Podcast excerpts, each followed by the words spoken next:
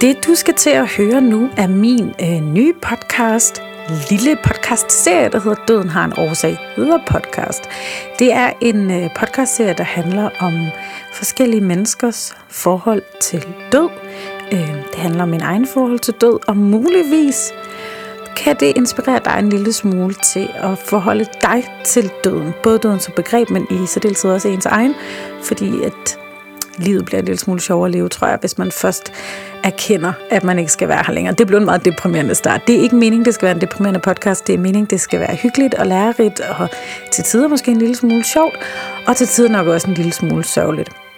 Jeg laver podcasten, fordi jeg synes, at det er et vigtigt emne. Jeg synes, at det er vigtigt at kunne snakke om døden, og fordi jeg synes, det er vigtigt faktisk også at kunne grine af den. Og derfor har jeg også lavet et stand-up show. Showet hedder også Døden har en årsag, og du kan købe billetter til det inde på min hjemmeside anehosberg.dk a n e h o g s b e r g.dk men øh, nu skal vi i gang med podcasten. Jeg håber, at du kommer til at nyde det. Det har været rigtig dejligt at lave i hvert fald. Og der kommer fire dejlige afsnit med fire vildt spændende gæster.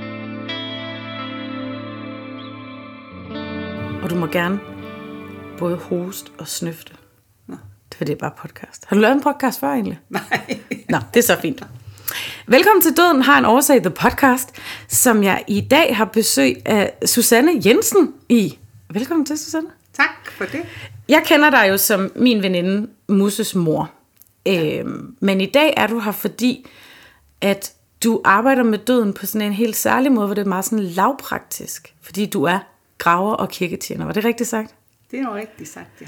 Øhm, og det skal vi snakke om senere. Men til at starte med vil jeg gerne høre, hvad er sådan dit personlige forhold til døden? Hvad, er det noget, du tænker meget over? Hvordan har du det med det? Hvordan har det med det?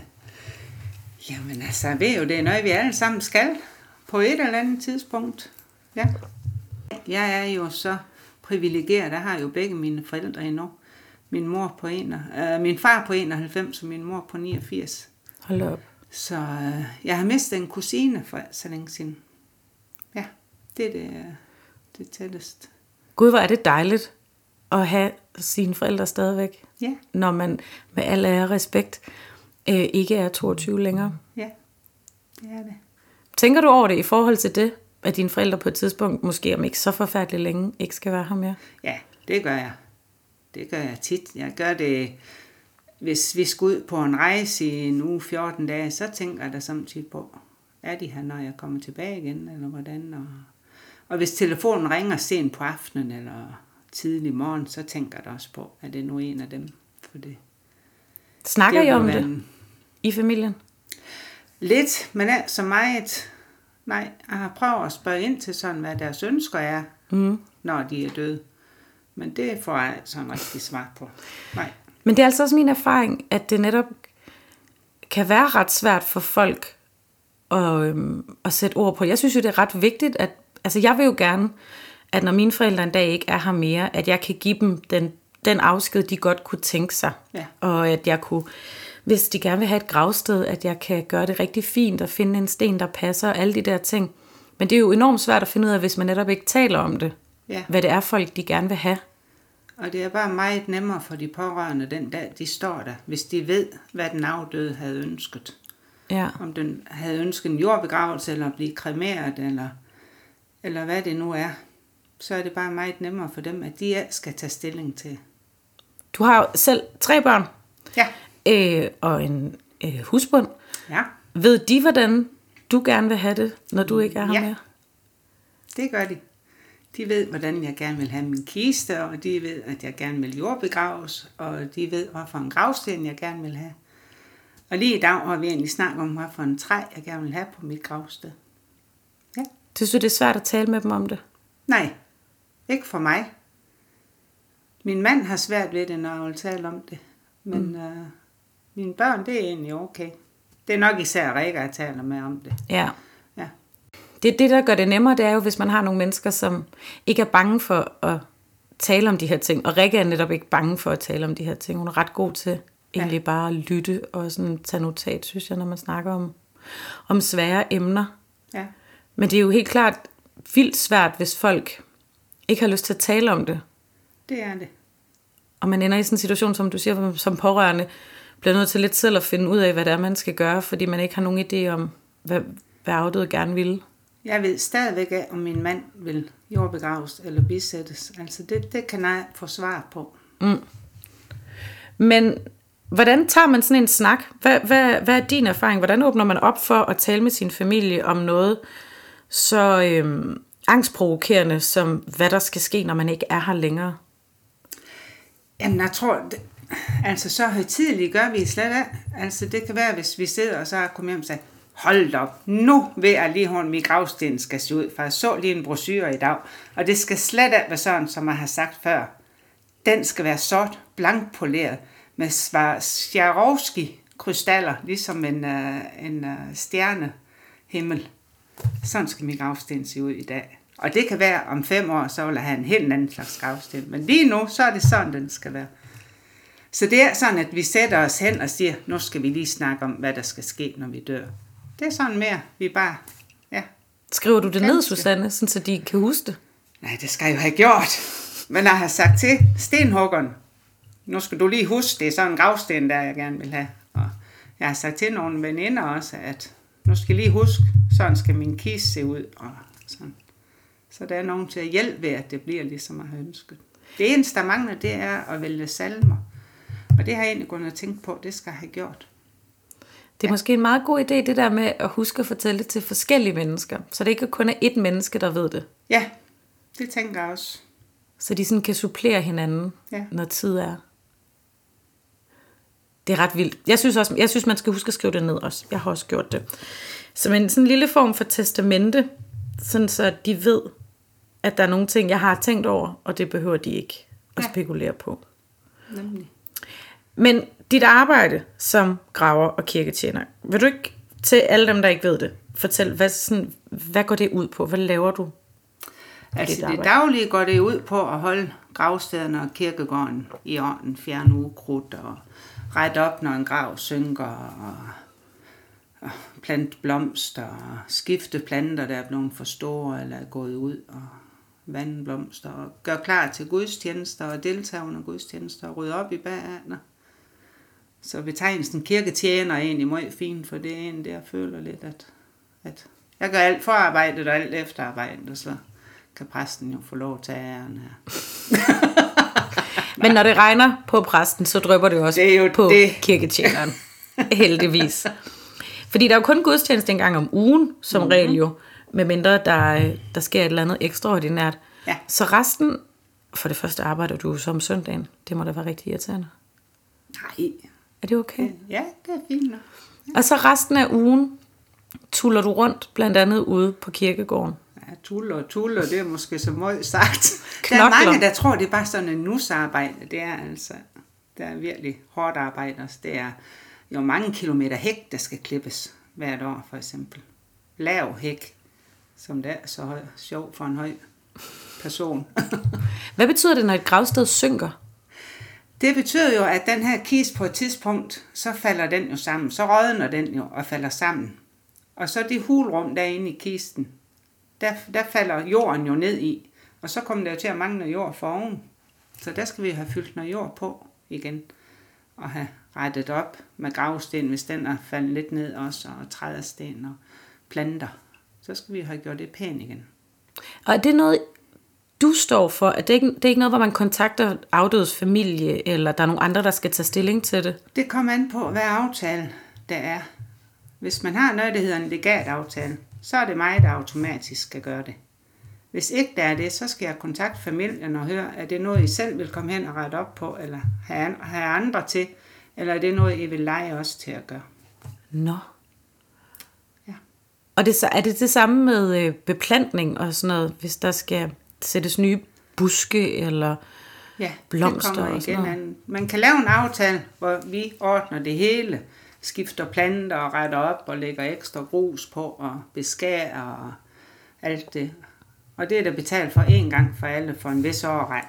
Normalt 25 år, hvis det er en kisteplads, og 15 år, hvis det er en urneplads. Det er de fredningstider, vi har på vores kirkegård. Det er lidt forskelligt alt efter jordforhold. Hvis Ja. ja. lige skal siges, hvad er det for en, en kirke? Hvilke Det er sogn? hvem kirkegård. Hvem kirkegård. Ja.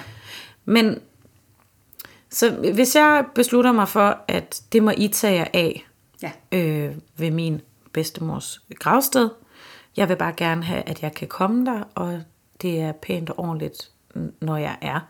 Er det så heller ikke mig, der skal købe kranse og blomster op til jul og sådan noget? Det er også jer, der står for det?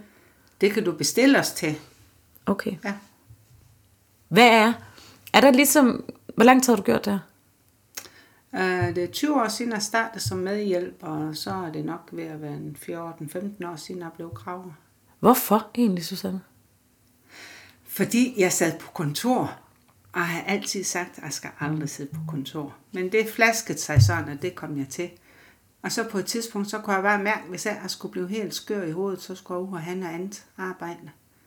Og det er nemt at finde, når man øh, har siddet på kontor i så mange år. Men så kendte jeg en graver, og så skulle han bruge en medhjælper, og så tænkte jeg, nu prøver du. Hvis alt det dur, så må du finde noget andet. Men så kommer du i hvert fald videre nu. Og så blev jeg bare så glad for Hvad er det, du synes, der er fantastisk ved det? at gå ud og, og ja, noget så banalt som at høre fuglen og, og, og fornemme årstiderne. Og man føler, man kan gøre en forskel for folk også. Mm. Ja. Hvad er det? Fordi du møder jo også folk, øhm, når de er i deres måske livs største krise og deres sværeste øjeblik, hvor der skal tage stilling til en masse ting. Og ja. jeg tænker, at folk, der, altså primært folk, der kommer på kirkegård, er der jo for at sørge, eller for at på en eller anden måde øhm, connecte med, med det menneske, man har begravet, eller bisat, eller hvad det hedder. Så det er jo, det må også være mærkeligt at møde mennesker i så stor sorg, på, når du samtidig er på arbejde. Jeg har svært ved at møde dem, synes jeg. Altså, jeg, jeg synes selv, jeg er rigtig god til at lytte, og det er det, de fleste har behov for, det er at fortælle måske om den, der er gået bort, eller hvordan det er nu her efter, at vedkommende er gået bort. Hvad det er, de savner, og hvornår de mærker savnet mest og sådan noget. Og, og prøver at komme med nogle af de her floskler med, at jamen, det var da også det bedste, der kunne ske, hvis det er en, der har været syg, eller, eller sådan. For det, det, det tror jeg selv på. Nej. At det trøster noget. Nej. Nej, det er ikke det, man har brug for at høre. Nej. De fleste har bare brug for at få lov til at fortælle. Og så kan man stå lige stille og, og lytte. Ja. Så jeg har overhovedet svært ved at snakke med dem. Det, jeg har sværest ved, det er, når jeg skal gå fra dem. Hvordan jeg kommer fra dem på en god måde. Uden at virke som om, at nu har jeg altid til at lytte mere til dig, eller nu. Den synes jeg samtidig kan være svær. Og også, at der skal passe på at overtræde deres grænser. De skal også have lov at komme på kirkegården, uden at gå hen og, og pådutter dem mit selskab. Så jeg prøver så nu ligesom at vise dem, at jeg er her, hvis de har brug for at snakke. Hvis der kommer nogen, påtrængende. Hvis der kommer nogen, mens du er i gang med et gravsted, øh, stopper du så med arbejdet og ligesom laver noget andet, indtil de er færdige? Altså hvis de kommer hen til det gravsted, jeg er på, ja, så giver jeg dem fred til at være der. Ja, det gør Så jeg. det, altså ja, fordi det, jo- det er jo det der med, at det netop er både en arbejdsplads for dig, men også et meget helligt sted for dem, der benytter det. Ja, ja. Det er sådan lidt en, øh, det må være sådan en svær dobbeltting. Det der med, at ens arbejdsplads er så følelsesmæssigt et sted for så mange andre mennesker. Jamen altså, derfor skal vi også passe lidt på med, hvad vi går og siger og sådan, for lige pludselig kan der være en pårørende i nærheden af, så, så alle de grove ting, de kommer i skurt i pauserne. Er der grove ting? Er der en særlig... Hvor mange er I på arbejdspladsen? vi er kun to. Er der, har I en særlig jargon? Det er min forestilling, at når man arbejder med noget, som for så mange mennesker er så smerteligt, at så bliver man nødt til at have en eller anden særlig jargon for at kunne holde det hele ud. Ja, men det har vi også. Ja, der er ting, der skal høres. Og så i Vestjyder oven i det, som også er jo Ja. nogle helt særlige former for mennesker. Når det så er, øh, jeg går ud fra, at du også er med til begravelser. For, ja. øh, hvordan er det at være, igen at være på arbejde i så en følsom situation for den familie og de pårørende, der er der? Jamen, jeg synes jo, jeg kan jo gøre mit til, at det bliver, hvis man kan kalde det en god oplevelse som muligt. Altså, jeg har sådan, hvis jeg laver fejl til et bryllup eller barndåb, eller- det kan man grine af bagefter. Men en begravelse, det skal bare klappe. Det skal bare være i orden, det hele. Og, og der er ting, som der samtidig kan drille. Altså vi, vi døjer med, med, med vand ude ved os, at når vi har fået lavet en grav, og så kan der godt komme vand i den her grav, for det grundvand står så højt. Og det skal vi have pumpet væk og have dækket med græn og sådan noget, inden de kommer med kisten. Og det kan godt samtidig være lidt besværligt. For det skal sådan, at som det, det siger plump, når de sænker kisten, vel? Det skal jeg helst af. Nej, helst ikke det. Nej. Er der nogle, øh, er der ligesom nogle trends? Kan man snakke om, om der er, der er flere, der bliver begravet, eller flere, der bliver øh, får lavet en urnenedsættelse, eller sådan? Ja, det er blevet meget moderne med bisættelser over ved os, altså med urner. Og det gør jo også, at der er mange kirkegårde, der efterhånden har mange tomme pladser og mange tomme arealer, hvor man så prøver enten at så græs eller plante til med stavt eller en eller anden ting, så det kommer til at virke så tomt. For en urnegravsted fylder jo nær så meget som en kistegravsted. Og, og det er kommet over til os nu. Okay. Men jeg har hørt lidt om, at det begynder at vende igen næste år, så om 5-10 år, så kan det er kommet over til os også, at man går tilbage til kister. Men det, det er blevet meget populært med bisættelser. Hvad med sådan i forhold til, øhm, til salmevalg, i, til selve ceremonien og oppyntningen af kirken og sådan noget? Kan man også snakke om, at der er nogle bølger der af, af ting, der ændrer sig, eller er det meget klassisk? Og ved os er det meget klassisk. Det er stort set de samme salmer, i hvert fald nogle af dem de samme salmer, der bliver valgt. Og, og kirkepynt, ja, det er også bare lige et par buketter og lidt i stavene. Ja. Og er det dig, der ligger, øh, hvad hedder de, borgerbuketterne også og sådan noget ned langs kirkegulvet og sådan noget? Ja, det er mig, der står og tager imod blomsterne, når de kommer og, og anretter dem eller arrangerer dem ved kisten. Ja. Men er det dig, der har kommunikationen så med de pårørende, eller går det igennem præsten i forhold altså, til ceremoni og sådan noget? Som regel så foregår det jo sådan, at først så bliver jeg kontaktet, hvis du vil have hele. Gerne. Ja. Så starter det med, at jeg bliver ringet op af en bedemand, der siger, nu har jeg en afdød, og vi vil gerne have kisten ført i kapellet. Og vi synger måske ud klokken to, så vi kan være om med jer ved halv tre tiden. Og det er og så gør jeg klar i kapellen og sætter lidt frisk blomster ind og hejser flaget på halv. Og når så jeg kan se, at de kommer køren med, hvis der er følge med, der er næsten altid følge med, altså det vil sige pårørende, der er med. Hvis det kun er bedemanden, der kommer, så kører vi bare hen og sætter den ind. Men hvis der er følge med, så gør vi lidt ud af den måde. Og så står jeg og ringer med kirkeklokkerne, når de kommer, og indtil den står inde i kapellet.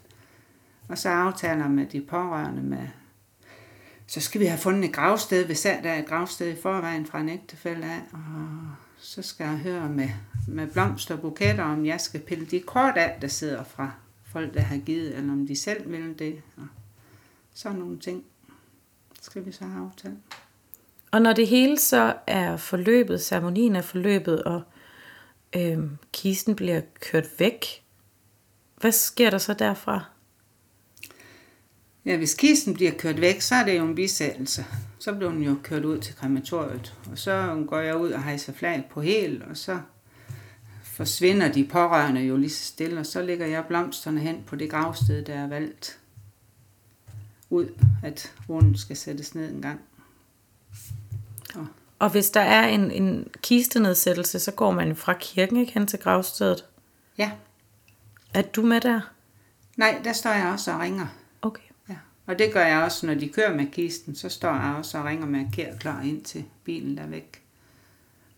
Og det gør jeg så ved en jordbegravelse, der ringer jeg så ind til kisten, står i bunden af graven. Og så er der jordpåkastelse ude ved graven, og præsten han smider jord på og siger, af jord er du kommet til jord, skal du blive, hvor er jorden, skal du igen opstå. Og det er tre små, så vidt jeg husker, tre små kast Ja. jord, han har der. Ja, Det er jo ikke nok, kan man og sige. det har jeg jo også fundet frem. Er det rigtigt? Ja, ja. Og det må ikke være for tør, og det må ikke være for vådt, og der må heller ikke være sten i. Det er næsten af det sværeste at finde noget jord til den Er det rigtigt? lille kasse. Ja. Det må være sådan, hvis det blæser, at så, så flyver jorden væk, vel, fordi den er så tør. Men det må heller være sådan, det sagde klask, når han smiger den på kisten. Nej, det må ikke være mudder. Nej. Og når han så har gjort det, Ja, så skal der jo stadigvæk rigtig meget jord på. Ja, Er det dig, der står for det? Ja. Mig og min medhjælper. Ja. Så skal vi jo ned og have afstivningen pillet op. Der er jo afstivning i sådan en hul. Det skal der jo være. Simpelthen for sikkerhedens skyld. Jo. Så det skal vi have pillet op, og så have smidt jord på. Og lagt blomster.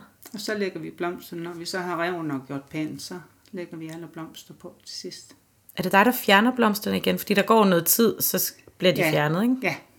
Efterhånden som de visner, så går vi og fjerner dem. Og smider dem til kompost. Ja. Tænker du over det med, at det er døde mennesker, der ligger der på din arbejdsplads?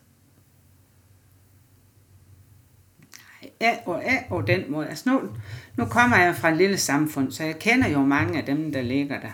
Så jeg kan da godt gå og snakke lidt med dem og sådan, men ja, men altså, det er sådan, det er uhyggeligt for mig. Nej. Heller en gang imellem, så træder vi jo også igennem jorden, når nu kisten er faldet sammen. Så er der samtidig en jordskov, der bliver stående. Og så lige pludselig, når du træder ind plumpsager, så hænger du jo dernede Nej. i et hul. Men det tager så heller der er noget uhyggeligt ved. Altså, man bliver selvfølgelig forskrækket. Det gør man jo, når man falder i et hul af også. Men man bliver ej for, for det at komme ned til kisten eller noget. Hvad, hvad, lad os så sige, at jeg har betalt for et gravsted i 25 år. Det er ja. en jordbegravelse. Mm-hmm. Og så øh, udløber det, og øh, der er ikke nogen til at, øh, til at fortsætte det, det, hvad kalder man det, legemål. Ja. øh, hvad sker der så? Hvad, hvad gør man så med kisten, og, som i hvert fald altså, vel, for, forrådnet efter 25 år? Altså, hvad gør man med det gravsted bagefter? Jamen, så, så flytter vi jo bare alle planter og, og gravsten, og så ligger det jo bare tomt. Og det er derfor, vi har en fredenstid på 25 år. For efter 25 år, så er der så lidt tilbage, at vi godt må bruge den til en ny kiste. Og finder vi så lidt knoglerester, når vi graver op, så tager vi dem fra og putter ned i bunden af den nye gravsted. Sådan at, at det bliver ikke bare smidt i en skraldespand eller noget. Det bliver inde på kirkegården på den måde. Det er et eller andet sted meget smukt. At selv hvis der er noget tilbage, så får man lov at blive. Ja. Hvad gør man med stenen? Den bliver ude ved os, bliver den sendt væk til knusning, hvis ikke folk selv vil have den. Nå, det kan man vælge. Ja, det er jo din sten, og det er dine planter. Så hvis du vil have noget af det, der er på gravstedet den dag, den skal nedlægges, så er det jo dit. Så kan du komme og hente. Kan man bruge hullet allerede dagen efter, hvis det var nødvendigt? Eller skal I ligesom gøre noget ved det? Nej, hvis bare der er gået de 25 år, så må vi bruge hullet. Ja, Er det det samme med, urnerne? Der er det bare, var det 15 der er år? det bare 15 år. Ja. det er det samme. Har du nogen idé om, hvor, altså, hvor mange gange de er blevet genbrugt ude ved jer, gravstederne? Uh, over på den gamle, vi, vi fik den udvidet der i 70'erne, så det er jo begrænset, hvor mange gange de kan være brugt. Det er jo maks to gange jo. Eller anden gang, at de er i brug. Men på den gamle, det kan jo være mange gange jo. Ej, det er vildt. ja. Er der også nogen, der har familiegravsteder? Der er jeg bor tæt på Vester Kirkegård, der er der flere familiegravsteder. Det er ikke så, øhm, der er ikke så mange nyere familiegravsteder, men der er Nej. mange sådan fra 1800-tallet, der ligger der, kan man Vi se. har en enkelt eller to. Det er så meget længere. Mm. Det er også blevet lidt dyrt jo. Og folk kigger på pengene i dag, og hvad det koster. Gør man det? hvis man ikke selv vil holde det. Ja, det gør man. Det gør man. Der er mange, der tør sådan en regning over 40.000 for at få en hold i 25 år. Det er mange penge.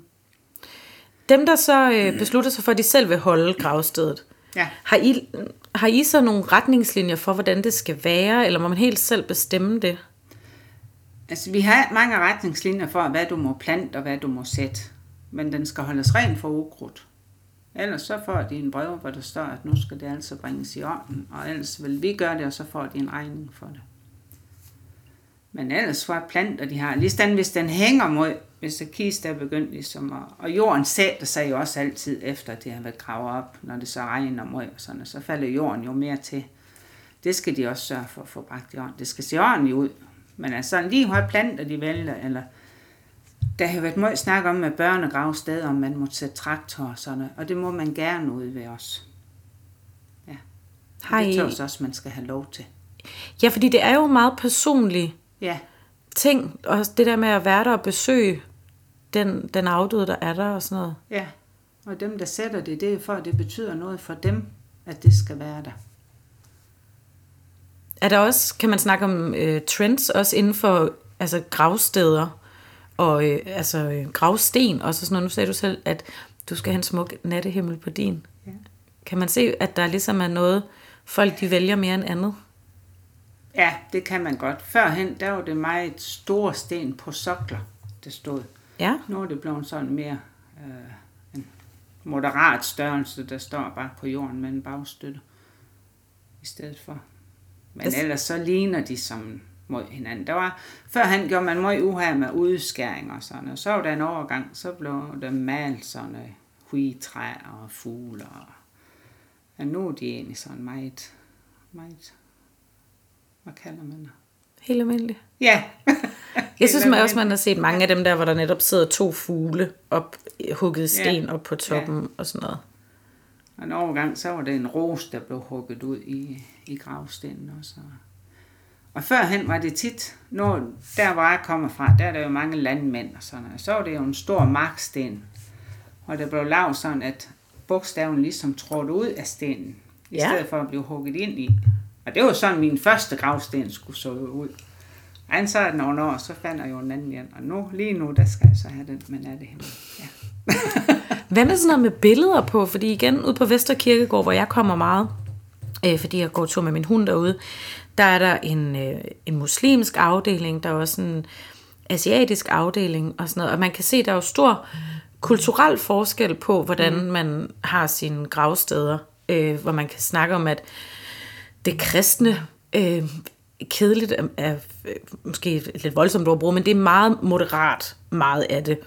Øh, hvor det er som om, at der er i nogle andre kulturer, der giver man den lidt mere gas på, øh, på gravstenene, og der er mere pynt, og netop også billeder af afdøde, øh, som jeg synes, jeg kan godt forstå, hvorfor man gør det, men det, det er også lidt, det, det bliver lidt, øh, det bliver meget virkeligt, at der ligger nogen dernede, Ja. eller i hvert fald resterne af nogen dernede, som på en eller anden måde gør det lidt mere uhyggeligt, synes jeg, at man kan se, synes hvem du? det er. Nå. Jamen det er fordi, du synes, der er noget uhyggeligt ved døden så, eller ved et lig, ved et dødt menneske. Synes du, det er uhyggeligt? Ja, lidt. Gør du det? Ja. Har du set nogen? Jeg for nylig for et års tid siden døde min moster øh, op på sygehuset. Og der øh, spurgte de, om vi ville ind og se hende. Og det ville jeg gerne. Øh, og da vi så kom derhen, døren den stod åben. Og så kunne jeg se, at hun var derinde. Og så kunne jeg ikke alligevel. Nej. Fordi jeg, jeg har hørt så meget om, det det var første gang, jeg så et dødt menneske, og jeg har hørt så meget om, at folk siger, at det ligner, at de sover. Mm. Men det synes jeg bare slet ikke, det gjorde. Nå. Øhm, og på det tidspunkt var hendes ansigtskulør begyndt at ændre sig.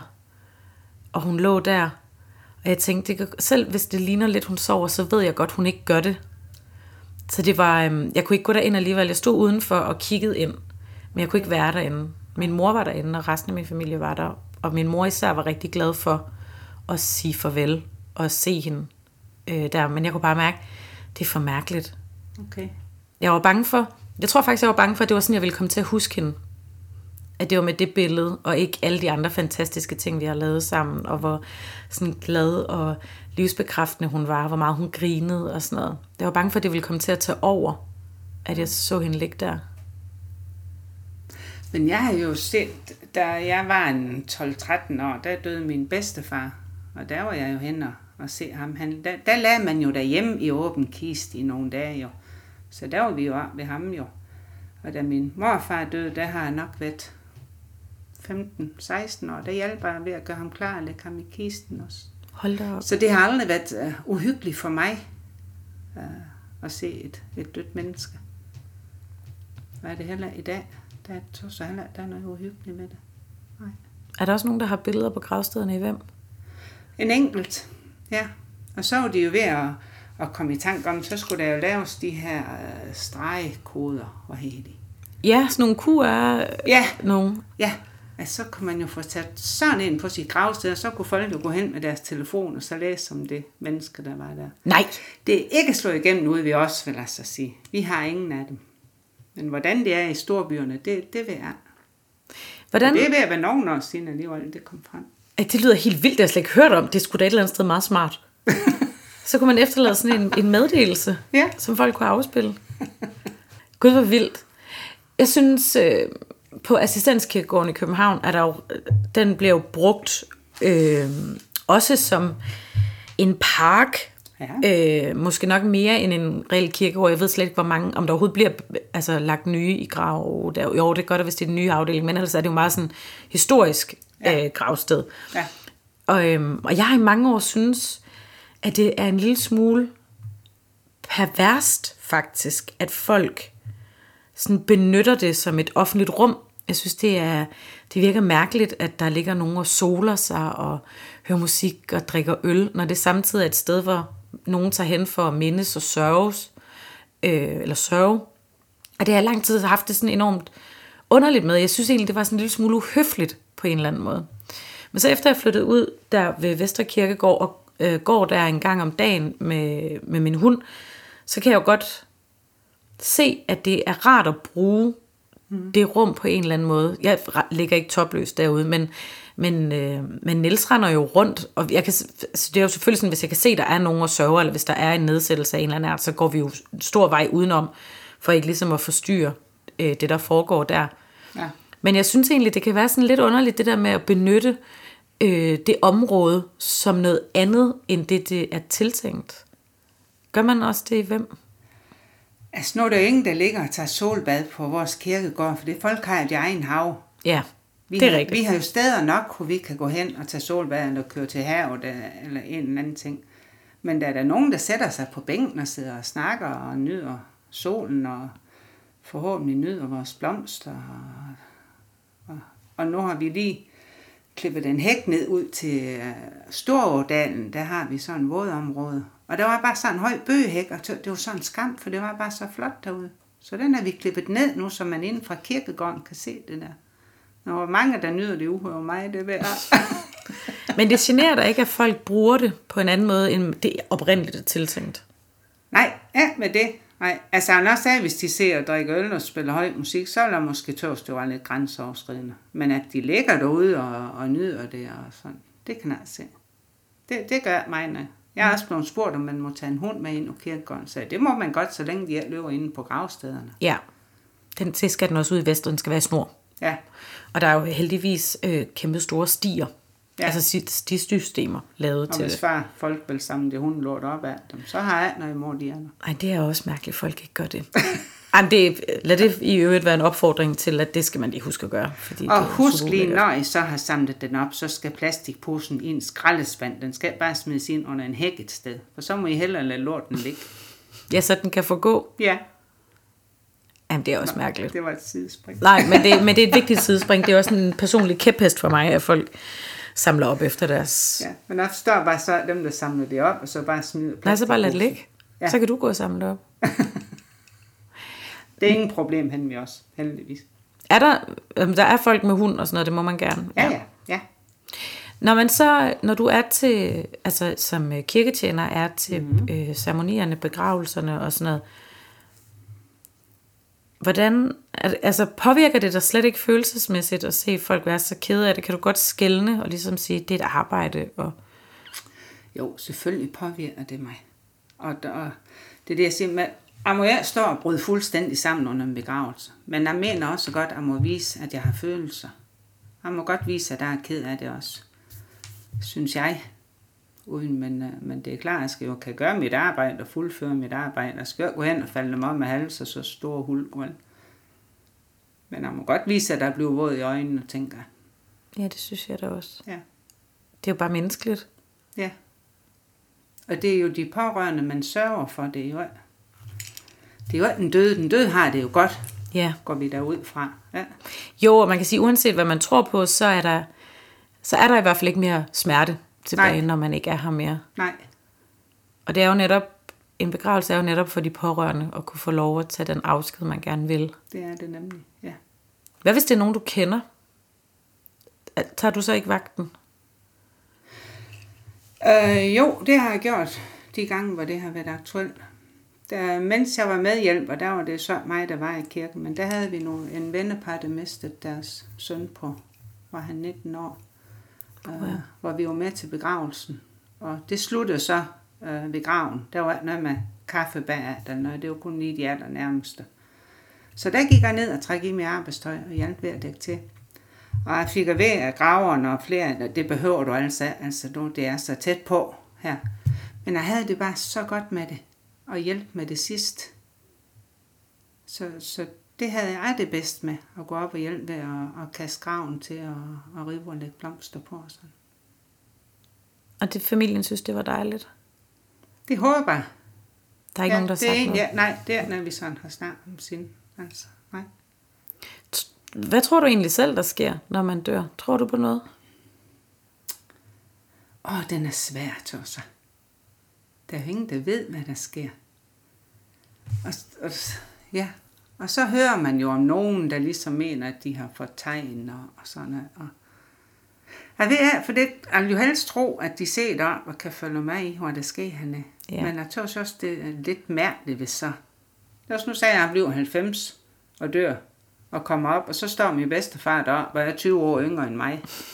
Ja. Altså, men så skal det jo bare være sjælen, der, der er deroppe. Så skal vi jo ligesom have en, øh, en krop, en lægeme. Så skal det jo bare være sjælen på en eller anden måde, der flyver rundt. Men kan man Og godt- Men kan man godt undgå at blive, blive en lille smule religiøs, når der er så meget religiøsitet på ens arbejdsplads? Jeg går ud fra, at du jo også lytter til de prædiker, der bliver holdt og ja. sådan noget.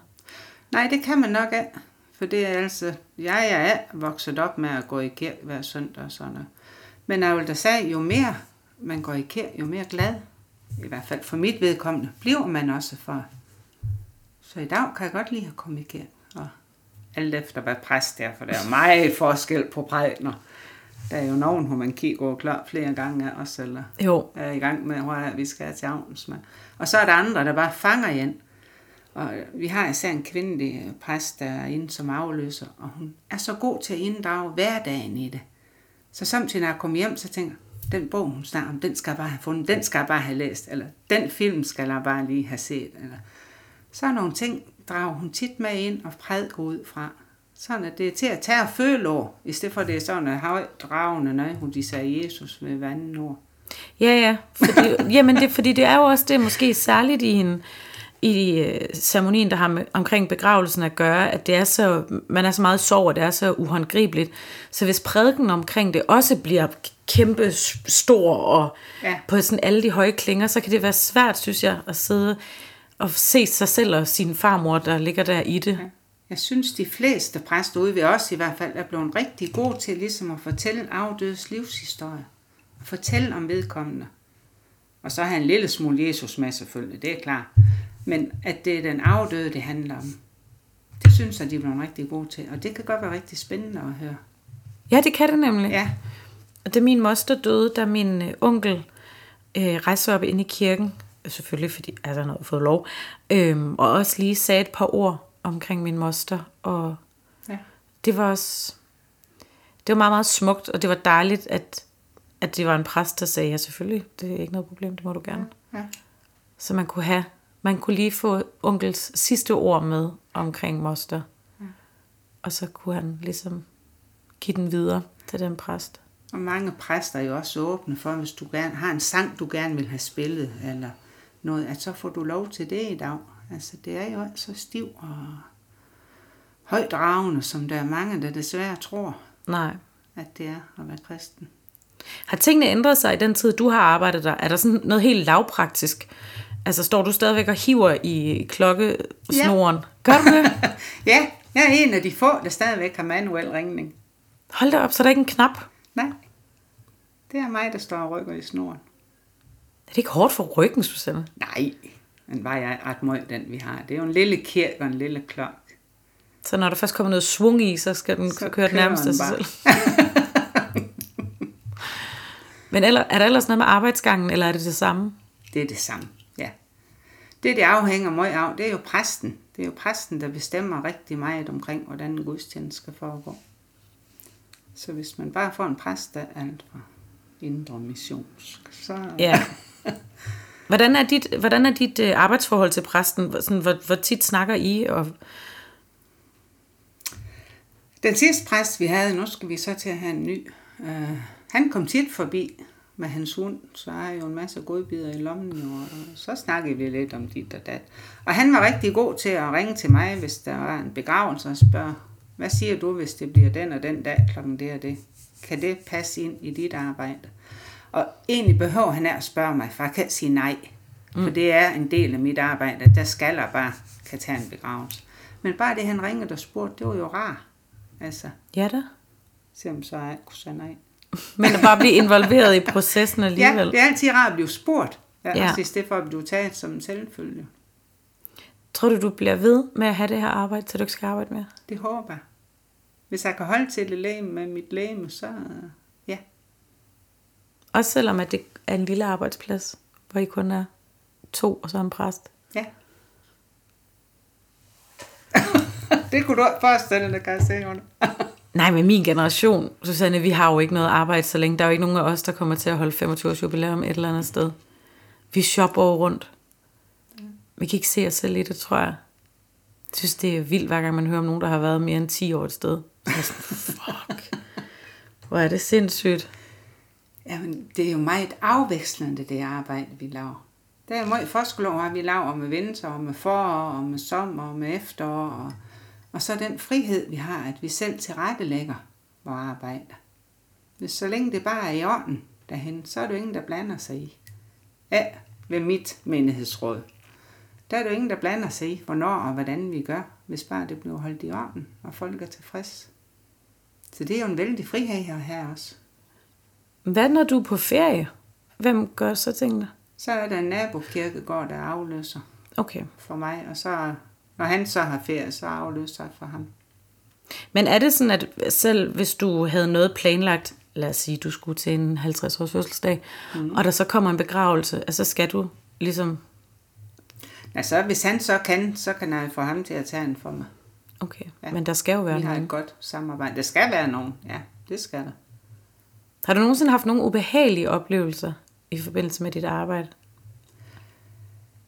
Ja, man har vel aldrig noget arbejde, uden der er nogen, der brokker sig en gang imellem. Det er heldigvis meget, meget sjældent. Men der kan godt være nogen, der er ubehagelige. Ja, Er der også nogen, der bliver begravet på den ukendte? Har I sådan en ukendt Ja. afdeling? Ja. også kaldt de anonyme, for de er jo ikke ukendte, dem der ligger. Nej, det er rigtigt. Hvordan, hvordan, er, hvordan er det så dig, der gør det, eller hvordan foregår det med de anonymes plads? Hen ved os, det, vi har så kun til urner. Uh, og hen ved os må de pårørende gerne være med til urnenedsættelsen, selvom så det er ved de anonyme. Ja. Så finder man et fint sted, hvor der ikke lige er nogen. Ej, det bliver det næste nummer i rækken. Ja. Det er sådan, det er.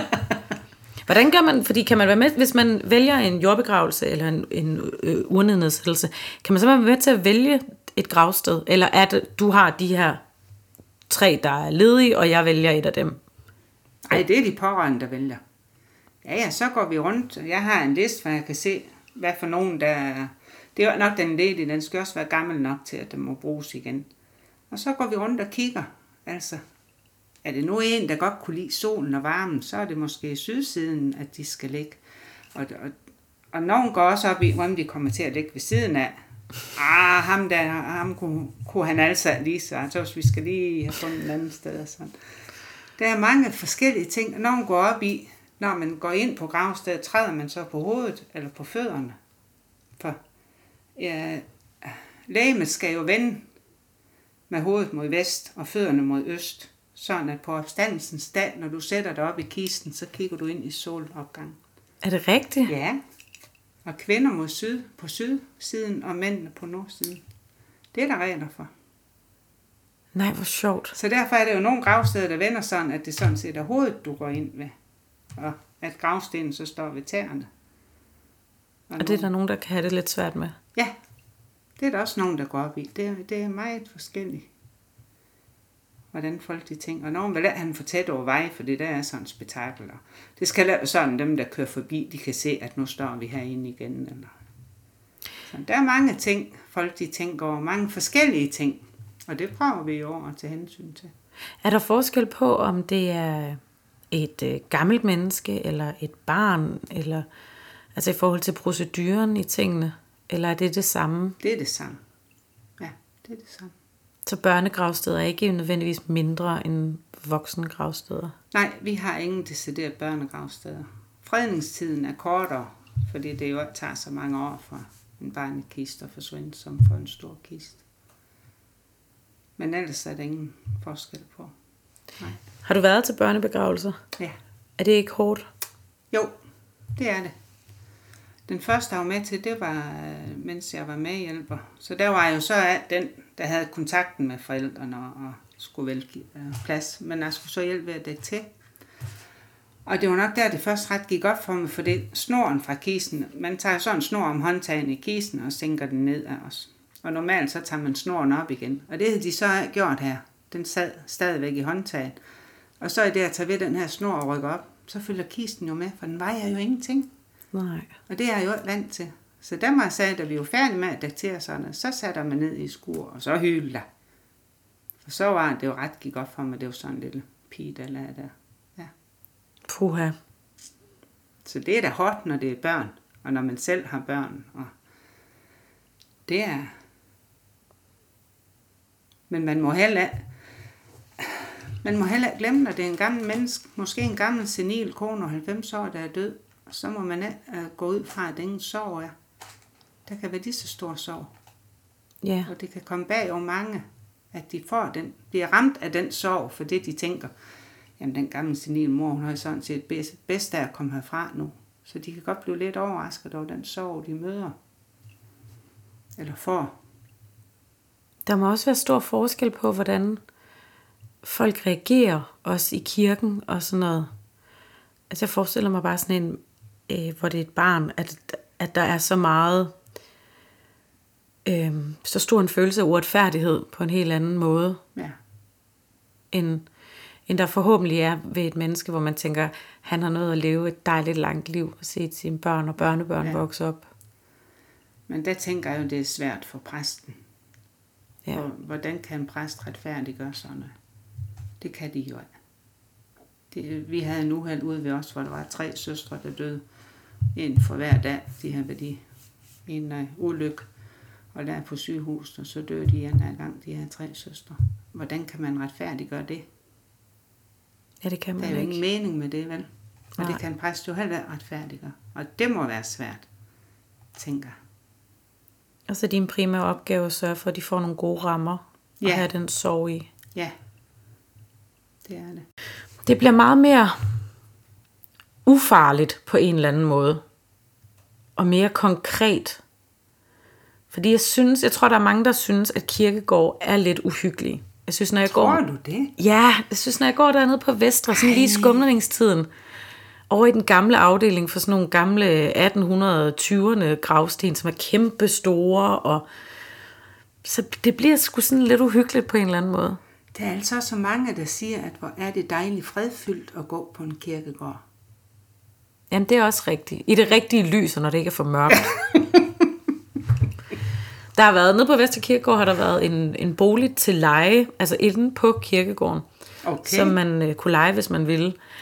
Og selvom at jeg jo på mange punkter, øh, jeg er ikke bange for døden, og jeg har et meget sådan, meget afslappet med det, så synes jeg alligevel, det der med at bo på en kirkegård, det var måske sådan lige spooky nok. Hvis der nu var spøgelser. Det var den mærkeligste at have et hus, Tosser. Ja, på en Ja, kirkegård? det må jeg da indrømme, det Tosser også. Det vil jeg heller meget vildt. Jeg tror- jeg ville være bange, men jeg, jeg Tosser bare, det var en mærkelig sted at bo. Er du aldrig bange, når du går derude? Nej, det er heller selvom så det er mørkt. Vi har samtidig aftensgudstjeneste, og da det er mig, der slukker lyset, så er jo mørkt, når jeg går derfra. Men det er jeg bange for overhovedet. Nej. Du er en Jeg behandler jo dem ordentligt. Hvorfor skulle de så også være ordentlige ved mig? Jamen, det er også rigtigt. Er der aldrig nogensinde sket noget sådan øh, uforklarligt eller mystisk derude? Nej, desværre. Der er ikke lige sådan en gravsten, der er væltet eller et eller andet? Jo, men så er der altid en årsag til. jeg ville gerne have sådan nogle røverhistorier, jeg kunne fortælle, men det har jeg. Nej. Jo. Er der nogen, der... Der var jo problemer med noget herværk, der blev blevet begået på øh, gravpladser herover for nogle år siden. Ja. Har I noget af det?